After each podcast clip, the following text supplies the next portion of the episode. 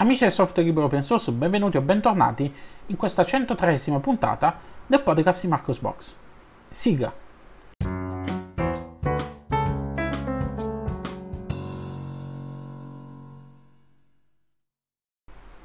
Apriamo questa puntata parlando dell'arrivo in Italia della VPN di Mozilla. Mozilla infatti ha annunciato la disponibilità del suo servizio VPN anche per il territorio italiano non è un servizio creato ad hoc da parte di Mozilla, ma si tratta di un rebrand di, eh, della VPN di Muvad che utilizza il protocollo WireGuard e si basa su una rete di oltre 400 server ospitati in più di 30 paesi. È uno di quei servizi nati all'interno del, di Mozilla per cercare di monetizzare, di fare cassa ed è un servizio che eh, offre anche dei prezzi diciamo in linea con la concorrenza, né più né meno.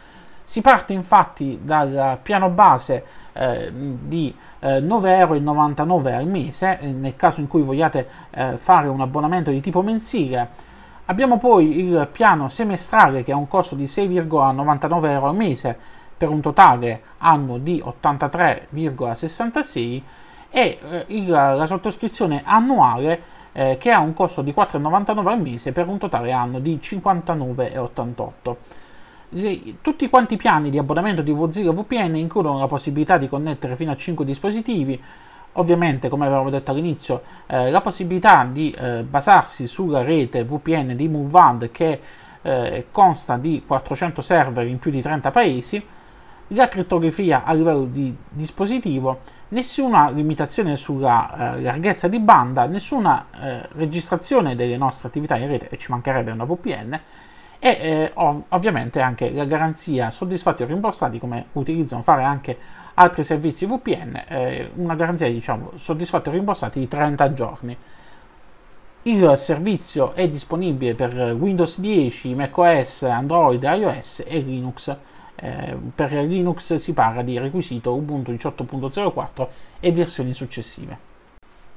Restando in ambito Mozilla, parliamo adesso del progetto Mozilla Common Voice. Vi ricorderete di sicuro di questo progetto, ve ne ho parlato nelle scorse puntate del podcast di Marcos Box. Che cos'è? È un progetto di Mozilla eh, per la raccolta di registrazioni vocali eh, scaricabili liberamente di pubblico dominio utilizzabili in diversi ambiti, eh, però principalmente l'ambito principale quale, quale, verso il quale è rivolto questo progetto è eh, l'ambito del machine learning, per esempio per la creazione di, eh, di assistenti vocali per, per, il mondo dell'accessibilità e quant'altro. Bene, questo progetto ehm, sta riscuotendo un enorme successo in tutto il mondo, ma anche in Italia, perché eh, in Italia siamo riusciti ad arrivare a oltre 300 ore di eh, registrazioni validate eh, per, per, appunto, per, per Common Voice per la lingua italiana. Contribuire a questo progetto, vi ricordo, è semplicissimo eh, e può essere fatto sia contribuendo attivamente, registrando le fasi che vi vengono di volta in volta proposte, ma sia aiutando anche a convalidare le registrazioni effettuate da altri utenti, indicando con un sì o con un no se sono state pro, eh, pronunciate eh, correttamente. Anche io ho contribuito, quindi potrebbe, eh, potreste trovare ogni tanto qualche mia registrazione. Quindi se sentite persone con una voce fastidiosa e con mancanza di R, sono io. Su uh, Marcosbox trovate maggiori informazioni e trovate anche il link per poter partecipare al progetto Mozilla Common Voice per la lingua italiana. Quindi partecipate tutti quanti numerosi perché è una bella iniziativa. Passiamo adesso al segmento delle distribuzioni Linux con una notizia molto breve perché di fatto non c'è molto di cui parlarne, ho dedicato anche pochissimi righi su Marcosbox a questa notizia, però è interessante per tutti quanti eh, voi ascoltatori che amate Debian. Si sta infatti avvicinando il rilascio di Debian 11. La comunità di Debian ha annunciato il full freeze, ovvero l'ultimo step prima del rilascio effettivo. E d'ora in avanti che cosa succede? Succede che praticamente ogni pacchetto che verrà spostato dal ramo eh, instabile al ramo testing eh, necessita di una revisione manuale da parte del, del release team. Quindi ormai le cose sono fatte, ci saranno giusto qualche pacchettino che verrà spostato, qualche aggiustamento all'ultimo minuto e aspettatevi a breve il rilascio di Debian 11. Passiamo adesso alle notizie riguardanti eh, le comunità che ruotano attorno al mondo del software libero, in particolare attorno al mondo Linux. PlanetLinux.it, l'aggregatore delle news del mondo open source in Italia, è stato esteso adesso per aggregare in modo strutturato anche gli eventi organizzati dalle diverse community locali e eh, troveremo tutti quanti gli eventi all'interno di un calendario unico. Attualmente eh, ci sono circa 70 realtà in tutta Italia che hanno aderito, che hanno eh, condiviso i propri calendari ed è eh, naturalmente possibile fare richiesta per aggiungere anche la propria sorgente, eh, può essere fatta sia agendo direttamente nel repository eh, con una pull request oppure mandando un'email all'indirizzo che trovate su Marcosbox. Per maggiori informazioni, per il comunicato stampa e quant'altro vi rimando alle pagine del blog. Blender oramai lo conoscete tutti quanti, è quel famoso software libero multipiattaforma di modellazione, ringing, animazione, montaggio video, composizione, rendering, eh, texturing di immagini sia tridimensionali che bidimensionali e chi più ne ha più ne metta perché Blender praticamente riesce a fare praticamente tutto, ci fanno praticamente tutto con Blender. Ed è un software che nel corso degli anni è diventato sempre più apprezzato sia in ambito dilettantistico che in ambito professionale perché viene utilizzato anche per progetti importanti. E nel corso degli anni diverse, eh, diversi big del mondo dell'informatica hanno deciso di eh, contribuire al fondo di sviluppo della Blender Foundation eh, sia dal punto di vista economico che dal punto di vista di eh, forza lavoro con programmatori. L'ultimo in ordine di tempo ad aggregarsi al, entrare a far parte del fondo di sviluppo della Blender Foundation come membro aziendale Gold è niente poco di meno che Adobe. Eh, I contributi dei membri aziendali supportano direttamente lo sviluppo di Blender ehm, per progetti generalmente approvati su Blender.org, quindi eh, sono progetti approvati da Blender, quindi non ci sono manine strane che pos- pos- possono manipolare eh, in maniera occulta lo sviluppo di Blender, sono tutti progetti che vengono approvati e sono tutti progetti che contribuiscono a rendere Blender un software sempre più completo, sempre più eh, potente, sempre più apprezzato da parte di eh, utenti, eh, utenti professionali e non.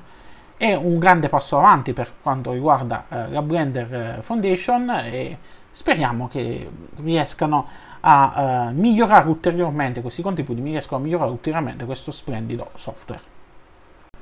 Per quest'ultima parte di questa puntata mi sono tenuto due notizie eh, interessanti, una buona e l'altra cattiva.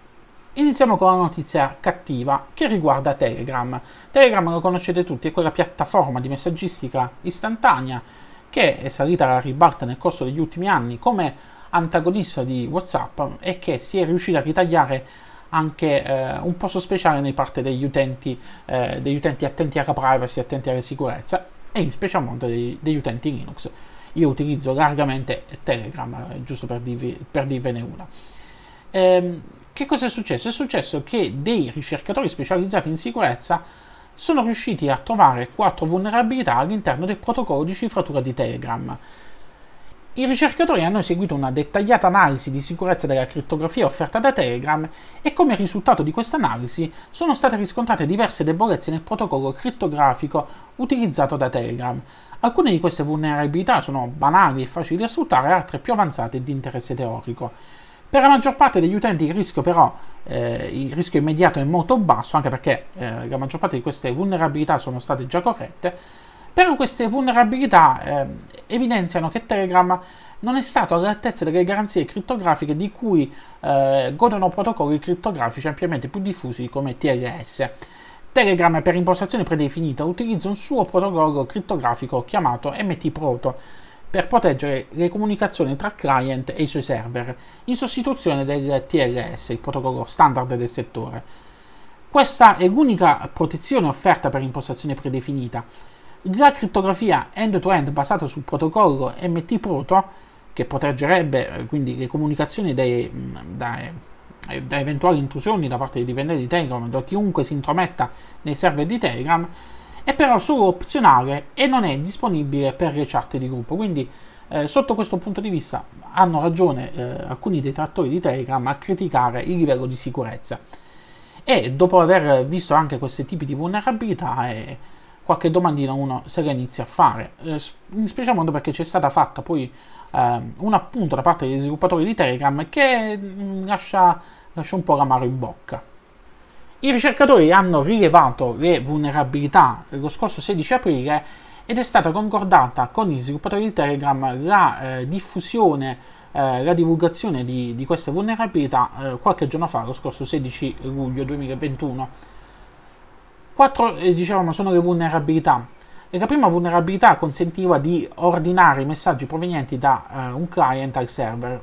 Per esempio, eh, era possibile alterare la sequenza di arrivo dei messaggi e far pensare che uno avesse scritto tutta, tutta un'altra cosa. Questo attacco è molto banale da eseguire e Telegram comunque ha confermato che è stato eh, risolto questo problema nelle ultime versioni di Telegram, nella fattispecie nella versione 7.8.1 per Android, 7.8.3 per iOS e 2.8.8 per il client desktop di Telegram. L'altra, l'altra, vulnerabilità che è stata scoperta è una vulnerabilità il cui interesse è per lo più teorico. Eh, praticamente un utente malintenzionato può rilevare quale dei due messaggi speciali è stato crittografato da un client o da un server in determinate condizioni. Um, andatevi a leggere eh, nella fattispecie eh, in che cosa consiste questo tipo di, di vulnerabilità su, su Marcosbox, trovate poi i link con gli approfondimenti all'interno del, del paper. Non mi sto qui a dilungare troppo perché è una cosa molto teorica e quindi eh, difficile da, anche da, da, poter spiegare, soprattutto per me che non sono un addetto al settore, quindi posso capire per sommi, eh, per sommi righe, ma non, non posso entrare nei dettagli, non posso spiegarvelo bene. La terza vulnerabilità scoperta, anche in questo caso una vulnerabilità per lo più di tipo teorico, perché eh, la possibilità di effettuare un simile attacco è praticamente impossibile nella pratica. E gli sviluppatori che cosa hanno scoperto? Studiando l'implementazione dei client Telegram per Android, iOS e desktop, quindi tutte e tre le versioni principali del client Telegram, eh, del client Telegram hanno scoperto che all'interno del, del client c'è un codice che in linea di principio consente di recuperare parte del testo in chiaro dai messaggi crittografati. Eh, per sfruttare questo tipo di attacco, un utente malintenzionato deve però inviare molti messaggi accuratamente elaborati, però si parla di messaggi nell'ordine di milioni, quindi questo attacco, se eseguito con successo, potrebbe essere devastante per la riservatezza dei messaggi di Telegram, però di fatto è praticamente impossibile da attuare, e fortunatamente direi. Anche in questo caso però non dovete starvi qui a preoccupare perché questo tipo di vulnerabilità è stata corretta con gli aggiornamenti che sono arrivati lo scorso giugno. L'ultima vulnerabilità scoperta dimostra come un attaccante può montare un attacco attacker in the middle sulla negoziazione della chiave iniziale tra il client e il server. Ciò consente a un utente malintenzionato di impersonare il server, eh, facendo credere quindi al client di essere lui il server, consentendo così di violare la riservatezza e l'integrità della comunicazione. Fortunatamente questo attacco è anche abbastanza difficile da eseguire perché richiede l'invio di miliardi di messaggi eh, che devono essere indirizzati ad un server di Telegram in pochi minuti. Tuttavia evidenzia che eh, mentre agli utenti è richiesto di fidarsi dei server di Telegram, la sicurezza di quei server e delle loro implementazioni non può essere data per scontata Telegram ha confermato il comportamento e ha implementato alcune mitigazioni lato server. Questa vulnerabilità non è stata ancora corretta, però appunto ha fatto modo di eh, mitigare il problema il più possibile. Speriamo che riescano al più presto a eh, risolverlo completamente. Ma la cosa brutta, la cosa triste di questa, di questa, di questa vicenda riguarda la risposta che è stata data ai ricercatori da parte degli sviluppatori di Telegram. Eh, I ricercatori sono stati informati dagli sviluppatori di Telegram che non vengono effettuati rilasci di sicurezza o correzioni di bug tranne che per correzioni di crash immediati post rilascio. E questa è una cosa che ormai vi siete accorti, penso tutti quanti, ogni volta che viene rilasciata una nuova versione di Telegram, eh, poi soprattutto su Android, eh, nelle ore successive c- c'è, c'è, sempre quella, quella, seconda, terzo, quarto rilascio che va ad aggiornare eh, il tutto. Quindi fanno dei rilasci immediatamente post rilascio per correggere i crash immediati, ma non fanno ehm, non effettuano eh, correzioni di sicurezza o correzioni di bug nell'immediato rilascio di una nuova versione di Telegram. E questa è una cosa molto, molto triste che lascia molto da pensare specie se pensiamo che Telegram deve la maggior parte del suo successo proprio a questa storytelling che è stata fatta attorno al software come un software eh, più sicuro rispetto a quello della concorrenza. Quindi eh, ormai lo vedete tutti quanti, Telegram eh, si è sdoganato, non è più il software di noi smanettoni, ma il software che sempre più gente, sempre più utenti stanno iniziando a utilizzare. Io vedo nel, nel mio piccolo, eh, mi arrivano sempre più spesso notifiche di eh, miei contatti che hanno deciso di installare Telegram e che hanno deciso di, eh, di, di, di utilizzarlo. E sono persone che eh, non sono smanettoni, sono tutt'altro. E quindi eh, ci trovano qualcosa di nuovo in Telegram, ci trovano qualcosa di bello in Telegram perché ricordiamo Telegram ha tante di quelle funzionalità interessanti eh, come ad esempio la possibilità di essere utilizzato su più dispositivi contemporaneamente, quindi è stupendo. Se voi eh, potete dimenticare lo smartphone a casa e andare a lavoro e comunque poter restare in contatto con Telegram grazie al client eh, desktop che avete installato sul portatile o quant'altro. Ha tante funzionalità interessanti come per esempio le, le famose chat di gruppo, ehm, come le chat vocali di gruppo, le chat video di gruppo, eh, funzionalità interessanti come i canali Telegram che utilizzo anche per Marcosbox e, e quant'altro. Quindi è un bellissimo software. Speriamo che i ricercatori prendano la, la sicurezza eh, in maniera ancora più seria rispetto a quello che hanno fatto fino adesso. Dopo la brutta notizia di Telegram, passiamo adesso all'ultima notizia di questa puntata del podcast di Marcosbox. Una notizia molto bella sia per i videogiocatori che per gli utenti Linux, perché perché Valve ha presentato un nuovo dispositivo chiamato Steam Deck, una console portatile con Linux alla stregua delle, della Nintendo Switch, giusto per farvi capire il form factor di questo, eh, di questo dispositivo. È una console PC portatile equipaggiata con SteamOS in grado di eh, far girare a detta di gli ultimi giochi, eh, gli ultimi titoli AAA disponibili sul catalogo di Steam. Valve uh, definisce la sua uh, Steam Deck come il dispositivo portatile per gaming più potente e pieno di funzionalità al mondo. Per la realizzazione di questo dispositivo Valve ha collaborato con AMD che ha creato un'APU eh, che alimenta la Steam Deck che è ottimizzata per il gaming su dispositivi mobile. È un processore eh, Zen 2 eh, RDNA 2 in grado di fornire tutta la potenza necessaria, appunto, come vi ho detto prima, per poter giocare gli ultimi titoli AAA, però con estrema efficienza dal punto di vista energetico. Ma perché questa notizia è bella per noi utenti Linux? Beh, perché eh, come ben saprete Valve sviluppa un sistema operativo chiamato SteamOS basato su eh, Linux. Le prime versioni di questo sistema operativo erano basate su Debian. L'ultima versione, questa che equipaggerà la Steam Deck, è basata niente poco di meno che su Arch Linux e utilizza KDE Plasma come desktop environment. Questa nuova versione di, eh, di SteamOS è stata creata specificatamente per la Steam Deck ed è stata ottimizzata per fornire un'esperienza di gioco portatile eh, a 360 gradi e ottimizzata nel migliore dei modi. Alla sua base vi è Proton, un layer di compatibilità che permette di eseguire i nostri giochi eh, senza alcun lavoro di porting da parte degli sviluppatori.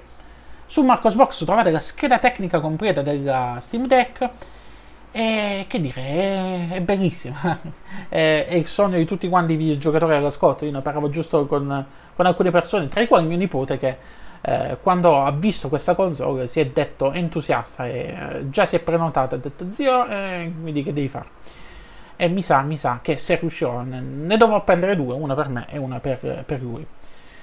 Uh, al pari di altre console portatili, la Steam Deck uh, consente anche un utilizzo classico, così come la, la, Nintendo Switch. Perché?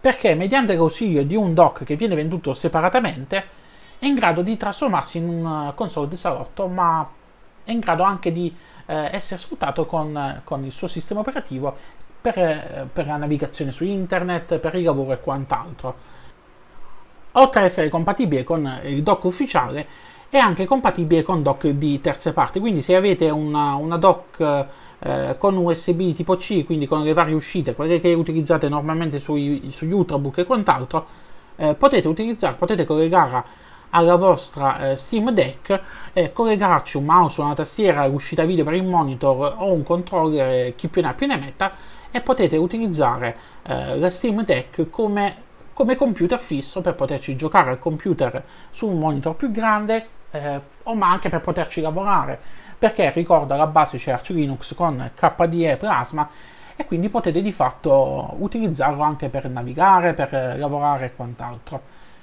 Maggiori informazioni sulla Steam Dock, sui prezzi, sulla disponibilità e quant'altro ritrovate nell'articolo dedicato su Marcosbox.